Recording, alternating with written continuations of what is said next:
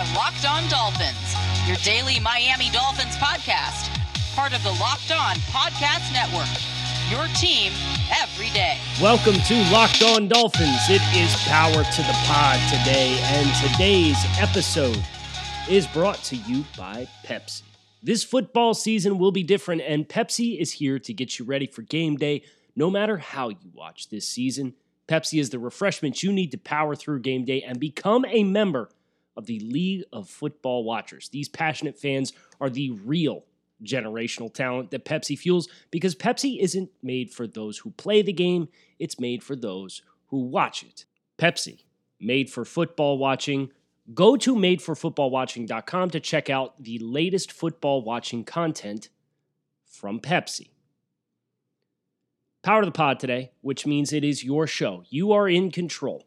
Obviously, the week one loss is behind us. We are, to borrow the saying from one Bill Belichick, on to Buffalo. We're on to Buffalo. Now, I'd like to think that Power to the Pod questions today aren't going to feature a ton of questions regarding week one and the loss that we experienced, but I know better than that we, as customary on this show, will start with iTunes reviews questions. We will then transition into Twitter questions, which we have a ton of. The good news for the Twitter questions is we didn't have a lot of iTunes questions. As a matter of fact, we only have one from Ushi22. Love the podcast. Thank you.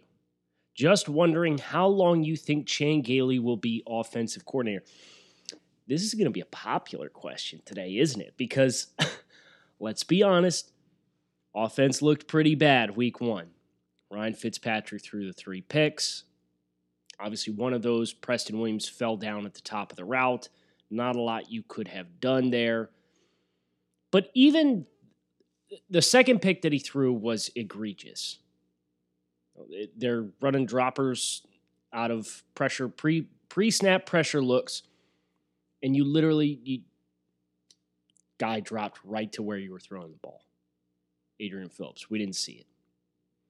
It's an egregious mistake. Takes the, at least three points off the board for the Dolphins. Could have been seven six going into halftime. The last one almost bothered me more, and I understand you're you're gonna make a play and, and think that maybe you can get defensive pass interference, get the ball placed on the one. I get it. I get it but you're in field goal range, you're down 10. You're on the 15. Don't force that throw unless it's you're down 7 with 20 seconds left and it's fourth down. Miami could have been perfectly fine kicking the field goal to cut it to 21 14, and then you go try kick the onside kick. You were going to have to try kick an onside kick anyway. These are the kind of things like with Fitz that we're going to start getting into Tua watch. And I know we're going to start getting into Tua watch, and it's fine. You know, if Miami comes out and poops their pants over the next 10 days, for lack of better phrasing, the Dolphins start the season 0 3 because we, you know, it's Tuesday. We we have two games in the next 10 days. So I hope you're ready. We've got Buffalo at home, and then we go to Jacksonville on Thursday Night Football. If the Dolphins start 0 3, and the offense struggles throughout the entirety of that three game stretch, I think you see Tua week four. This has nothing to do with the question of Chan Gailey, but I just know the, the entirety of the offense is going to be a common theme and question that we have throughout the course of today's show. But you're at home, you have a West Coast team coming to the East Coast to play a one o'clock kickoff in South Florida Heat, in Seattle not super afraid of their pass rushers. They've got Jamal Adams we're going to have to account for. They've got Bobby Wagner on defense. But like they don't have overwhelming threats at defensive end. They don't have overwhelming threats at defensive tackle. They're very power oriented. If the Dolphins start 0 3, I think Tua starts week four because you have 10 days of install to get them ready for the game plan. If the Dolphins steal wins, if they're floating around 500, I think you'll see Fitz. Uh, but I think that dangerous tipping point, as I predicted when we did the final schedule prediction, uh, weeks four, five, and six. You got Seattle, San Francisco on the road, and then Denver on the road. That's a very slippery slope. You know, we end up two and four coming out of that six game stretch. Makes a lot of sense to move to Tua. Just saying. Now, as far as the specific question of, of how long Chan Gailey's going to be here, I don't think Miami hired Brian Flores with the intention of this being a long term hire. And I get why that's going to raise some eyebrows for people, and they're going to say, well, why?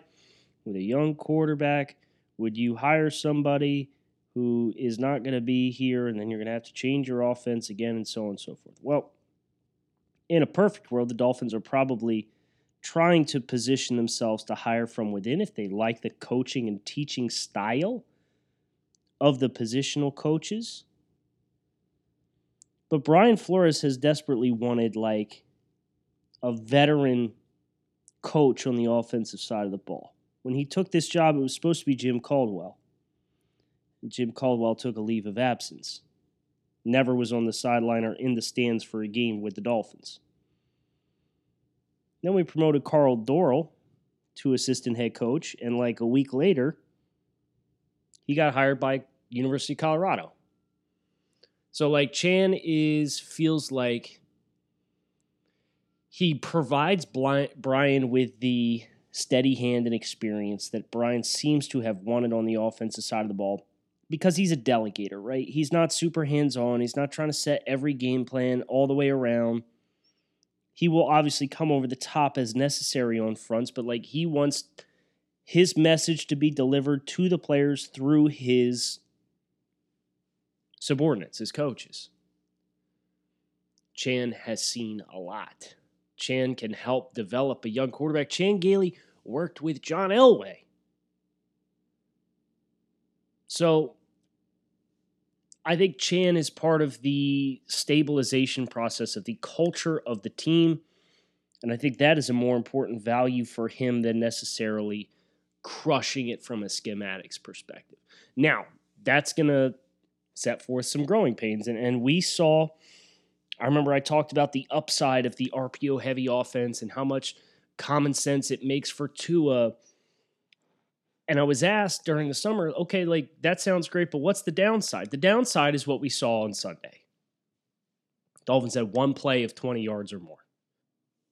As we transition to the Twitter questions, because there were a lot of them, I want to make sure I honor all those questions that got in today. I want to make sure everybody knows about our friends over at NFL Game Pass. This season, get football on your time with NFL Game Pass. You can catch every snap from every game with full game replays and see all of the plays in just 45 minutes thanks to condensed games. You can relive all the gutsy calls, crazy catches, wild comebacks, and breakout stars from every game every week. It's all the action, all the football you can handle, all in one place.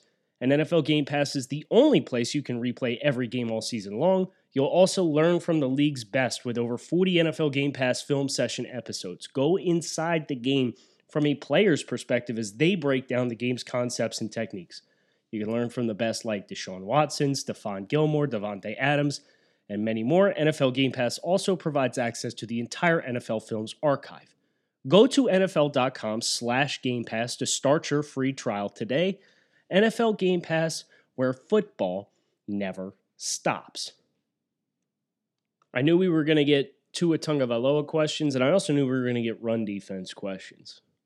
Uh, there were a slew of questions about how the Dolphins are going to stop Josh Allen of the Buffalo Bills in week two from doing many of the same things that Cam Newton did in week one. Well, you know, Cam 14 or 15 carries for 75 yards. Josh Allen in week one against the Jets logged a career high 14 rush attempts for 57 yards.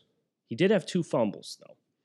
And it becomes exponentially more problematic when you look at Josh Allen's career splits versus the Dolphins versus literally everybody else. Uh, he's killed the Dolphins. And it's partially my fault because I didn't like Josh in the pre draft process throughout my works for the Draft Network. So, Michael Miller. I know you discussed the rationale for letting Raekwon go to Las Vegas in a previous episode But how did the Dolphins adjust their run defense following yesterday's performance against a mediocre rushing team? Um, mediocre rushing team. Based on what would be my question? Because this team from guard, center, guard probably has one of the best, if not the best, interior offensive line in all of football. And if you're basing their rushing totals off of Tom Brady, that's not a relevant stat to pull when you add Cam Newton, one of the greatest rushing quarterbacks of all time, who's been off for a year so that he could get fully healthy. Calling New England a mediocre rushing team based off of last year's number holds no value to me whatsoever. And by the way, the Patriots last year were missing David Andrews, their center, due to blood clots in his lungs. So I think if you look at last year's stats and say, wow, yeah, the, the Patriots kind of stunk rushing the football until the end of the season, Dolphins couldn't stop them. How are they going to stop anybody? That's not a real accurate depiction of who this New England Patriots team is in the here and now. Brian Flores himself says every year this is a new year. This is not 2019, this is 2020 and you know, you got to take your launch point from here and now. And I think that was part of the reason why so many Dolphins fans are frustrated, as I said yesterday. You heard, you saw the Dolphins beat New England in Foxborough last year. They lost Tom Brady. We said the, the dynasty's dead. We talked about how the Dolphins got so much better and then they come out and lose the football game. But it's a new year. There's a lot of new pieces. A lot of new pieces. And generally speaking, I think the Dolphins need better discipline to answer your question about how uh, to improve the run defense and to preemptively get in front of some of these questions I know are coming into queue about Josh Allen specifically. And Christian Wilkins needs to do exactly what he did this past week. I think Wilkins played a tremendous football game. I think guys like Davon Godchaux and Emmanuel Ogbah and Shaq Lawson on the line of scrimmage, they got to take it personally Buffalo has uh, not as good of an offensive line. They still have a sturdy offensive line, but their offensive line is not as good as New England's. And first round pick Isaiah Wynn was finally healthy for the Patriots at left tackle, and he looked it. But I think you need better eye discipline. I like that the Dolphins made the adjustment to get up double A gap and and get clogged inside and own the numbers count in the box. But then it became, and you saw this in the second half.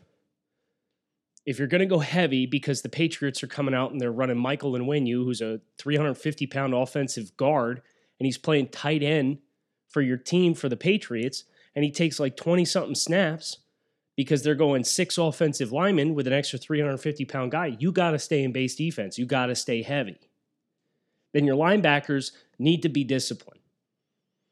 And one of my primary takeaways from this game, yes, Jerome Baker had 16 tackles and he had a nice sack. The, the Patriots goofed the protection because they pulled the guard that he was walked over top of on the sack. And he had the forced fumble that kept the Dolphins in the game. But between the penalties and the coverage reps, Jerome did not have a good game. He is a critical player for Miami to have to play better.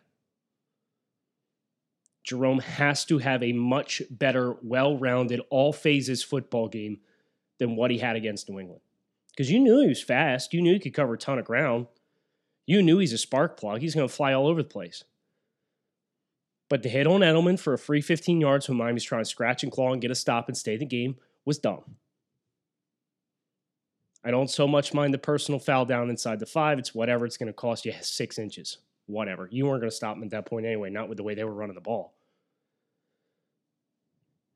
But he got shook by Ryan Izzo on that 25 yard completion on the over route. And Ryan Izzo is one of the least intimidating receiving tight ends in the NFL. And it was a good, good route adjustment by Izzo to sit down. But Jerome, you're a great athlete. You can't overrun it like that. So I think eye discipline and better presence on the edge because the Dolphins, once they started walking guys up in the A gaps, they got New England to at least start checking out, but then they had additional wrinkles and they said, okay, We're going to have success inside. And then they're going to bring their guys in the A gap. So now we're going to run zone zone read and we're going to give outside on outside sweep instead of more of an inside tight angle. We're going to run jet. We're going to touch pass to Julian Edelman. We're going to run QB or buck power with the quarterback and run him outside.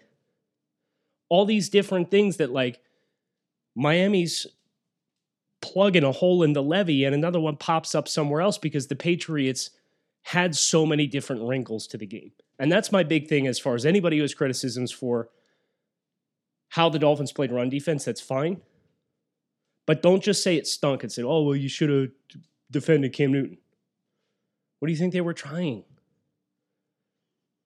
If you don't have a specific example of what you wanted to have seen done differently, I don't know how you can complain because the Dolphins were flying blind coming into the game and they made adjustments. But every time the Dolphins made an adjustment, the Patriots had an extra wrinkle that they anticipated and moved ahead of.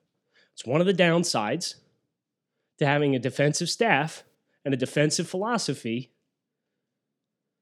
that was coached up through and raised by Bill Belichick. You don't think Bill Belichick knows how Brian Flores is going to respond to this kind of look?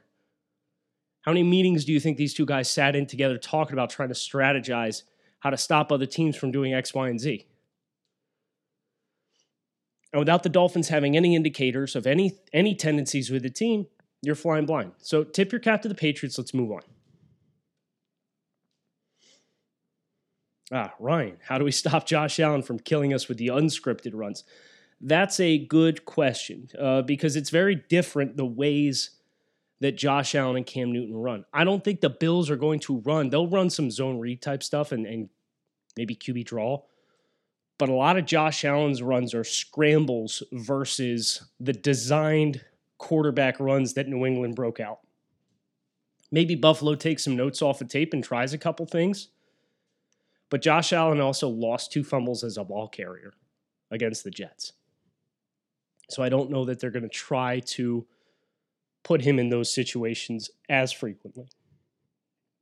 He'll probably be more of an off script guy scrambler, run around with a chicken with his head cut off. So the value there is you're going to have to have, again, much like the outside run, once the, the Patriots started hitting some of the QB run stuff inside in between the tackles, you have to have a firm edge presence. You have to be able to push back and collapse and bully the offensive tackles and keep the pocket boxed in and your wins are going to have to come from the interior, I think. So whether that's linebacker blitzes, whether that's defensive tackles like Christian Wilkins working against Cody Ford, who's in at right guard for them. But you got Daryl Williams at right tackle, and you got Dion Dawkins at left tackle. You, you got to bully those guys, and you got to keep outside leverage on those guys. And that's how you can negate some of the off script stuff. RockAuto.com is a family business who's been providing auto parts customers with high quality service online for the past 20 years. So, whether you're looking for new taillights, motor oil, carpet, or engine control modules, or anything else for your classic or daily driver, RockAuto.com has everything you need in one easy to navigate catalog. And in just a few clicks, you can get everything you need delivered directly to your front door. Best of all, prices are the same for Rock Auto customers, whether you're a professional or do it yourselfer. So, why would you go anywhere else and spend up to twice as much for the same parts? So, visit rockauto.com for all of your auto parts needs and make sure you write locked on in their How Did You Hear About Us box so they know we sent you. Amazing selection, reliably low prices, and all of the parts your car will ever need at rockauto.com. So I know a lot of the questions were centered around the offense and Fitz versus Tua, the run defense, and what the hell we're going to do with Josh Allen. So that's why I wanted to make sure I was on top of those three dynamics fairly in depth before we get into the rest of the questions on the queue. So, with that being said, question from Chris. I hate this question, but I also like this question hip, hypothetical. If we get the first pick in the 2021 NFL draft, courtesy of the Houston Texans, and Tua has played 10 games with statistically average production for a rookie quarterback. Do we A, try to trade Tua and draft Trevor Lawrence, or B, stick with Tua and sell the pick, or C, pick Tua and pick BPA non quarterback? Obviously, this is very early in this process. Um, there's a lot that can change between now and next April, but I love this question from being a draft person. I don't know what Tua Tagovailoa could do that could sell me on the idea that he would be a better professional quarterback than Trevor Lawrence, and that is of no disrespect to Tua Tagovailoa because he's the third highest graded quarterback grade I've given out. I've been doing draft coverage since 2013. Tua is the third highest grade I've given out at quarterback, but he's about to be the fourth because Trevor Lawrence absolutely will carry a higher grade.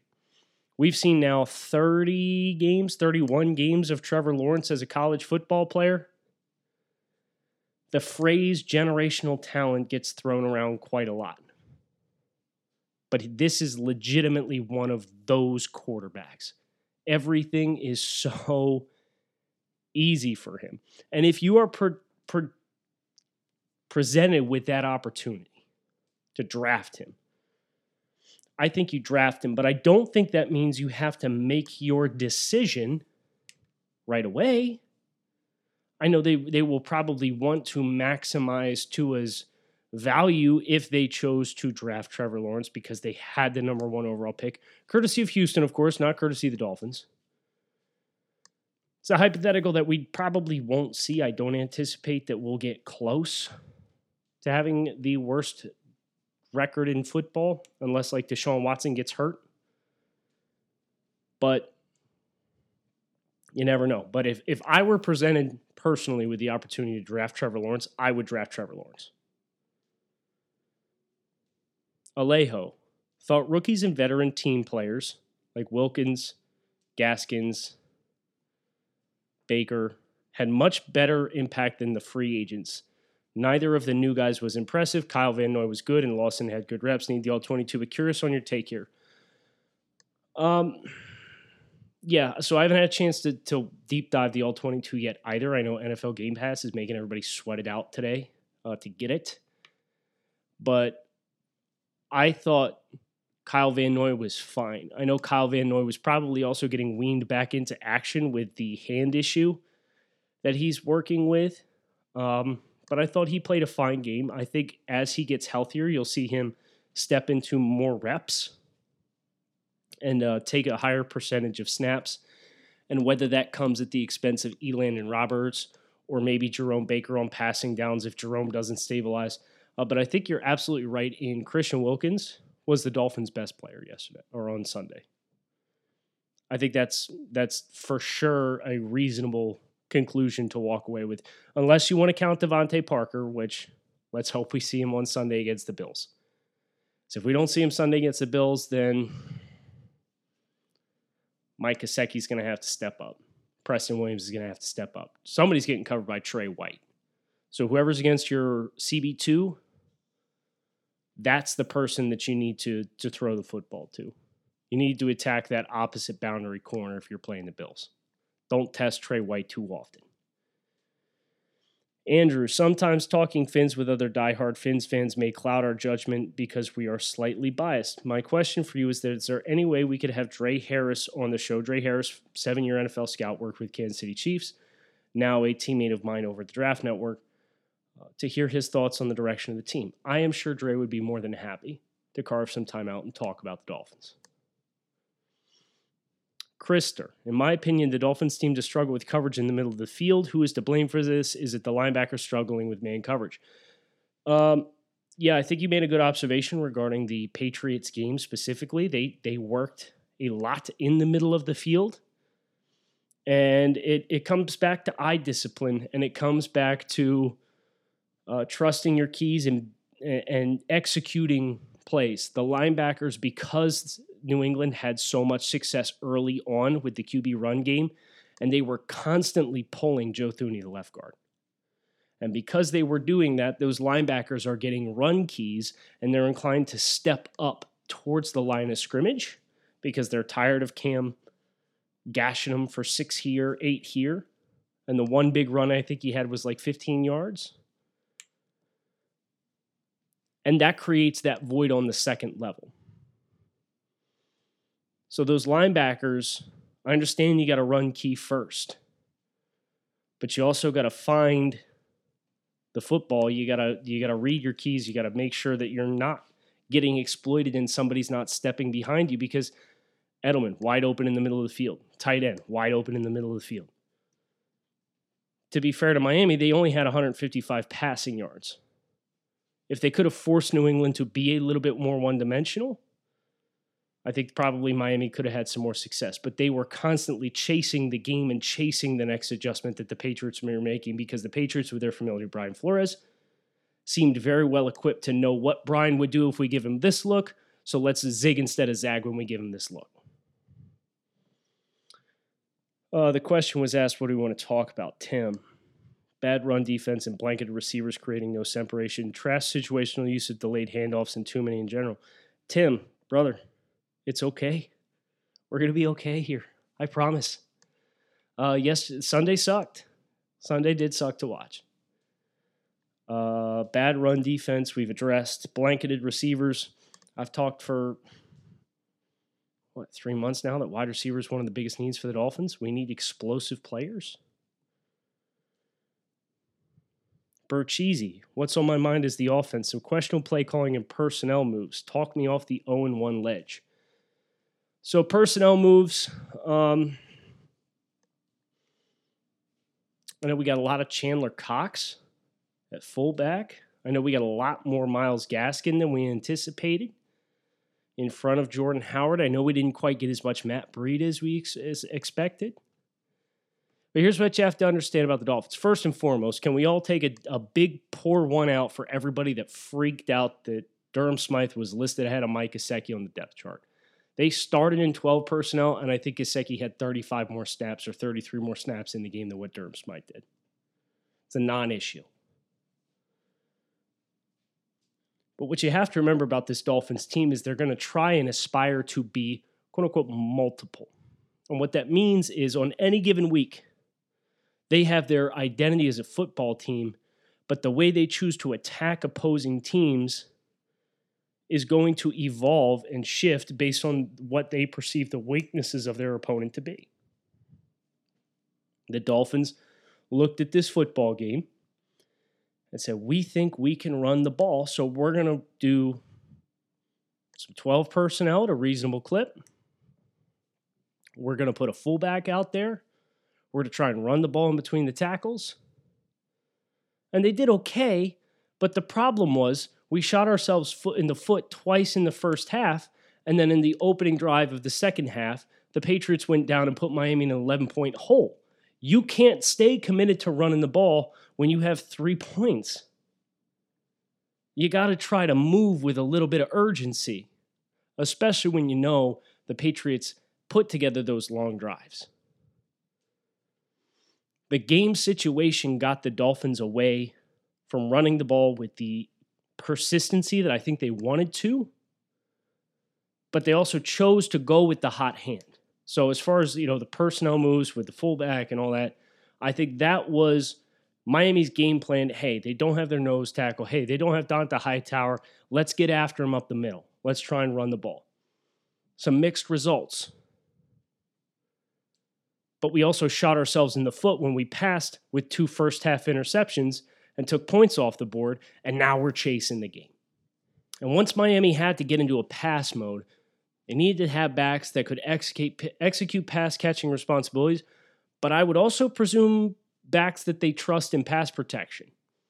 And that's now the question that I have for Matt Breida. So I need to go back and watch the game and I need to say, okay, like, where were Breida's reps? Did Breida get any third and seven reps? Do they trust Matt Breida in pass pro? Because generally speaking, I thought the pass protection was very good for Ryan Fitzpatrick, and that is a big silver lining for this football game. Jack Ross, more questions about Breida. We talked about some of the dynamics. Keith Stone wants me to grab some Keystone Light while enjoying the podcast. Always smooth, even if the Dolphins aren't. Keith, I don't know. I agree with your perception of Keystone Light, but to each their own. A couple more questions here to bring us home today. Next one comes from Leighton Stauffer. Is the lack of run defense something that can be fixed over time, however that may be, or is this something that's going to be a long-standing issue for the team? Week one is never as bad as you think it is, and it's never as good as you think it is. So the Patriots, their run defense, I promise you, they're not going to rush 40 times a game and put up 200 rushing yards every single game. For the Dolphins, you're not going to get demoralized between the tackles every single game. I promise you. I don't foresee it being a problem because the Dolphins do have gap control defensive linemen. And you look at where the Dolphins struggled, they couldn't get separation in the pass game and they couldn't get stops against the run game when the Patriots had the ball. Patriots had the best interior offensive line in football. They had the best top to bottom cornerback room in football. You wish they had a little bit more success against the run because they did invest on the defensive line and they did invest in the front seven the way that they did. But I think the coaching dynamics there played into New England's hand a little bit. Offensively, we knew wide receivers were going to be a problem. And you're going against the most effective man coverage cornerback room in football. It'll never be worse than what it was. And I guarantee when we play him later in the season, the Dolphins will have better timing because they'll have 12 games worth of a season of reps to get used to the timing of the throws and their patterns. And that ball will arrive on time with more frequency, and that separation will be there. I guarantee you it will not be as much of a problem at the end of the season. Last question Ken, when is Fitz at his best how is this the offense sophisticated? If it isn't, why not? Fitz knows what he's doing. Shouldn't we be seeing more example of him checking out of bad plays? This is a good question, and I think this also opens the door for maybe some reality check on where this team is as a team in general right now. This team will never know the playbook less than what it did week 1. You can only check and change plays at the line of scrimmage if what you are installing was a part of your install. And I guarantee you, Ken, it's a great question. No NFL offense has every single page of the playbook installed on day one. They don't. The Dolphins, bunch of new starters, bunch of new players, brand new playbook for everybody. You can't install that whole thing, especially this offseason. So Fitzpatrick might get up to the line and he might know that there's something better, but he also doesn't have access to that if the Dolphins didn't cover it or they didn't finish their install. And it's completely, I guarantee you, every single team in the NFL, unless you're a team that brought back every starter and brought back both your coordinators and your head coach and has had a ton of stability over the last two seasons, there are very few teams that are going to be able to tap into the entirety of their playbook, especially when a team is as young as the Dolphins are.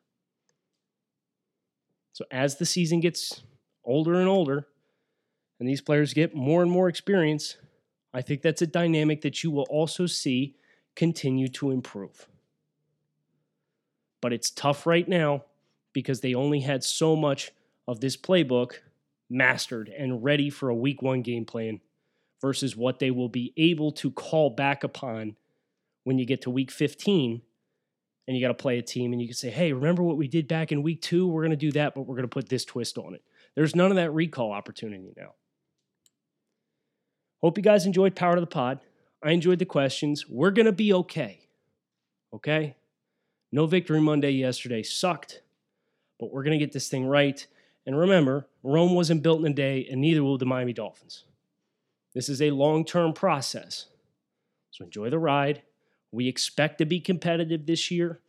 I'm going to hold the team to a high standard. but I'm also going to keep it realistic. And, when things don't go right, like they did on Sunday, I'm going to tell you why they didn't go right. And I hope that can make this an enjoyable season for all of us. Kyle Crabbs signing off. Thanks as always for listening. I hope you keep it locked in right here on Locked On Dolphins.